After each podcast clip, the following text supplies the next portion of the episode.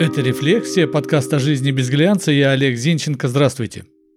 Как-то в 1958 году Мао Цзэдун дал старт кампании по уничтожению в Китае наряду с крысами, комарами и мухами воробьев. Да-да, тех самых типичных обитателей наших населенных пунктов.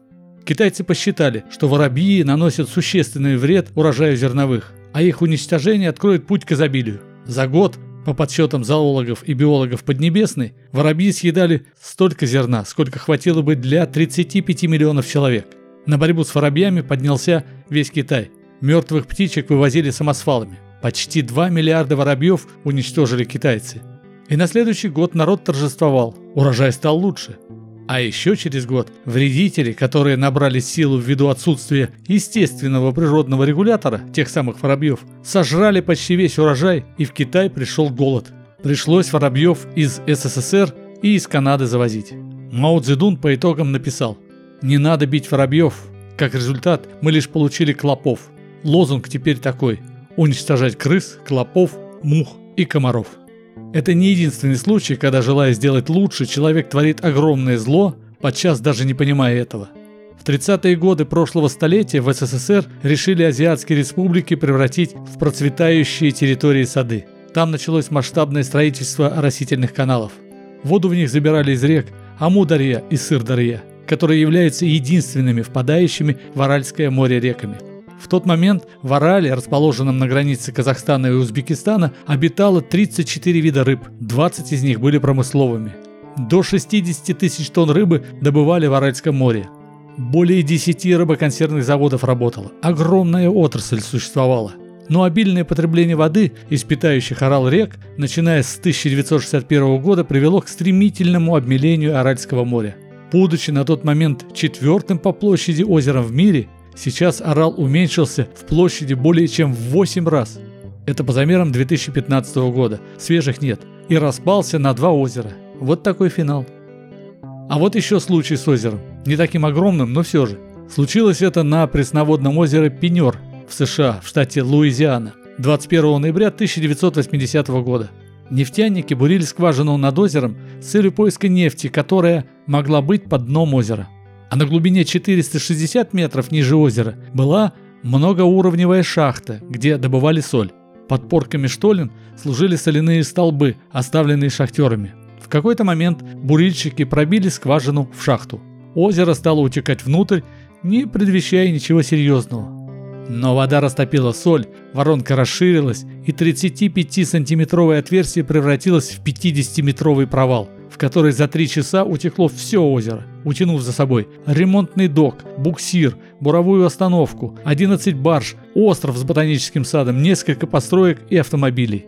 Пока происходил катаклизм, из-под земли бил 120-метровый гейзер. Это так воздух из шахты вырывался наружу. Но на этом ЧП не завершилось.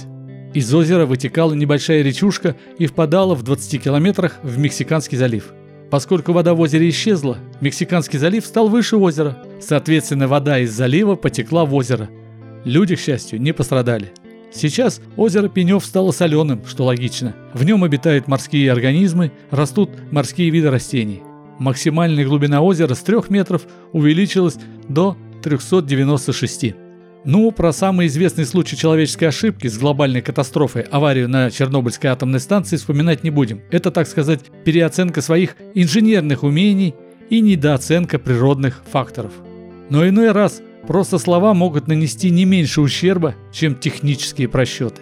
В 1984 году из-за глупой шутки президента США Рональда Рейгана все войска СССР были приведены в полную боевую готовность. Рейган перед традиционным радиообращением к нации решил проверить микрофоны и произнес, все-таки актер, «Мои соотечественники-американцы, я рад сообщить вам, что подписал указ об объявлении России вне закона на вечные времена. Бомбардировка начнется через пять минут». По нелепой случайности глупость президента вышла в эфир. Весть тут же долетела не только до граждан США, но и до СССР, и войска были подняты по тревоге. Американцам в спешном порядке пришлось приносить извинения советскому правительству, которые, к счастью, были приняты. Или канцлер фрау Меркель в 2015 году так обратилась к депутатам Бундестага. Антисемитизм является нашим правительственным и гражданским долгом. и добавила, что все это также относится и к нападениям на мечети. Нация, да и не только, испытала шок. Потом было разъяснение, что федеральный канцлер оговорилась, смысл должен был быть противоположным, но все же немцы, антисемитизм. А 18 февраля 2002 года президент США Буш-младший одной оговоркой обвалил курс национальной японской валюты иены. На пресс-конференции по итогам встречи с премьер-министром Японии Коидзуми Буш заявил, что обсуждал вопрос девальвации японской валюты, то есть снижения курса. В считанные минуты иена упала в цене к доллару до каких-то критических отметок. И только разъяснение, что Буш просто перепутал девальвацию с дефляцией, изъятием из обращения избыточной массы денег, более-менее стабилизировало ситуацию.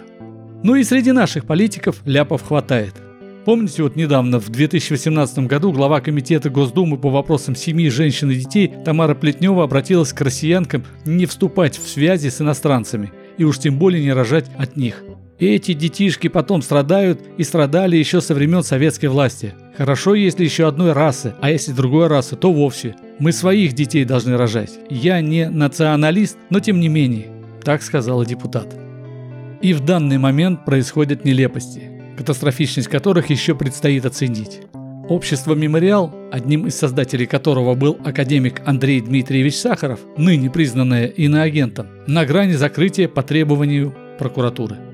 Памятные таблички о пленных поляках, которые в 1939-40-х годах содержались в лагере, где сейчас монастырь Нила Столобенская пустынь, что в Тверской области, решением суда убраны земли монастыря как бесхозные. Обещают, что будут установлены где-то в другом месте. И это только начало. Ну а что будет дальше, даже гадать не хочется. Так и живем. Это была «Рефлексия», подкаст о жизни без глянца. Я Олег Зинченко. Жду вас в сообществе «Рефлексия» ВКонтакте. Ставьте лайк, подписывайтесь. До встречи. Thank you